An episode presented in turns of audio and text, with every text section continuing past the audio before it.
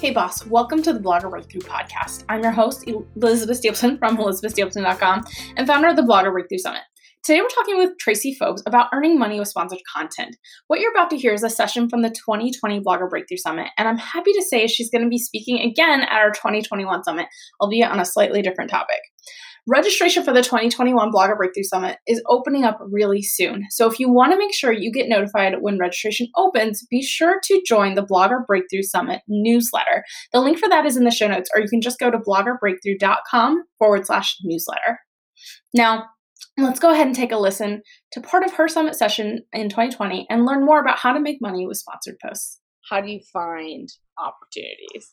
Okay, so there's a couple of different ways. Actually, there's three different directions you can go.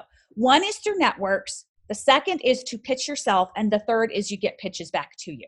So I'll kind of just touch on each of those. Yeah. So networks are out there where you can sign up, and these companies, these that want people to write, they come and find you through them.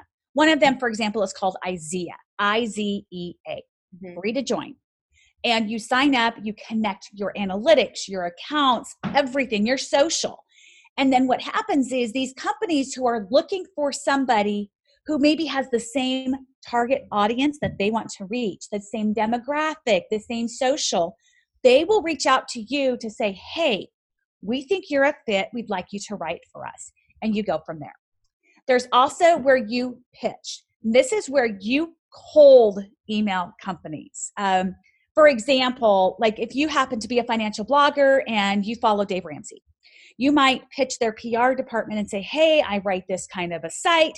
I think that your um, every dollar app early. I can't think of the name of it, but I think it's every dollar. I don't know. I'm, I'm, literally my, my personal finance site. My most popular post is why I don't like it. okay, okay, but see, that's it's funny, but it's that's the whole point. Yeah. Like you reach out and you're like, I think this would be a fit.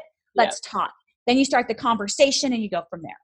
And the third kind is where the company comes to you. Mm-hmm. And once you start writing more and you have more of a social presence, you'll start to get these emails. A lot of times they might be DMs through Instagram or they could be messages on your site, direct emails, etc. Mm-hmm. But then companies are going to come to you and say, "We think you are a fit for fill in the blank and we would love to work with you to create sponsored content." So that's the different ways we find the people that want to work with us to give us um, or to pay us to write on our site about them. Yeah, it's it's just it's one of the things, and I think that you get so excited when someone wants to pay you yeah. that you jump at the dollars, and we just can't do that as bloggers because your integrity trumps uh, money every day of the week.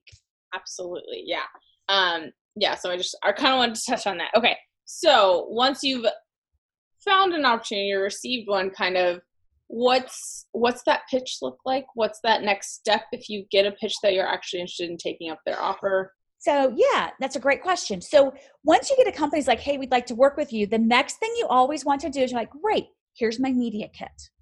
Your media kit is a resume that we have for our blog. It includes a lot of factors. You will tell them who you are. You're going to include your target audience kind of who it is you are writing for. Because let's say re- you write about retirement, and this is a company about retirement, but they're targeting the 40 plus crowd. You write for the 25 to 40 crowd. Your mm-hmm. audiences are different. So you want to always have your audience in there. If you've worked with other brands in the past, you want to mention who you've worked with because when you can name drop, like I was able on mine, I've worked with Staples and Dollar General and Walmart and Target, yeah. these national companies that made people go, oh my gosh, if they worked with her, we need to work with her. You'll also include general stats such as your page views, your social uh, counts, different things like that. And as the most important thing you have to have on there is your contact information, not your phone number. Do not put your phone number on there because you do not want that out there. Trust me. Unless that's it's like a Google phone number or something. Unless, like, yeah, you have a Google Voice number, that's fine. But your cell phone, yeah, you don't want that on there. That would be a big mistake, trust me. But that's your media kit. Then the next sheet that you want to have is what we call your rate form or your rate sheet, and it is the supplement to your media kit. Your rate sheet is where you let people know what you charge. My trick that I recommend is the three tiered rate sheet. Tier one is basic. I will write a post about you. That's it. Boom. The second one could be something I'll write a post, I'll share it on all these social channels, I'll put it on Pinterest, I'll put it in my newsletter. You know, you can put different things. Your top one can be I'll do a video, I'll do all these extra things. Yeah. And you have levels that people buy.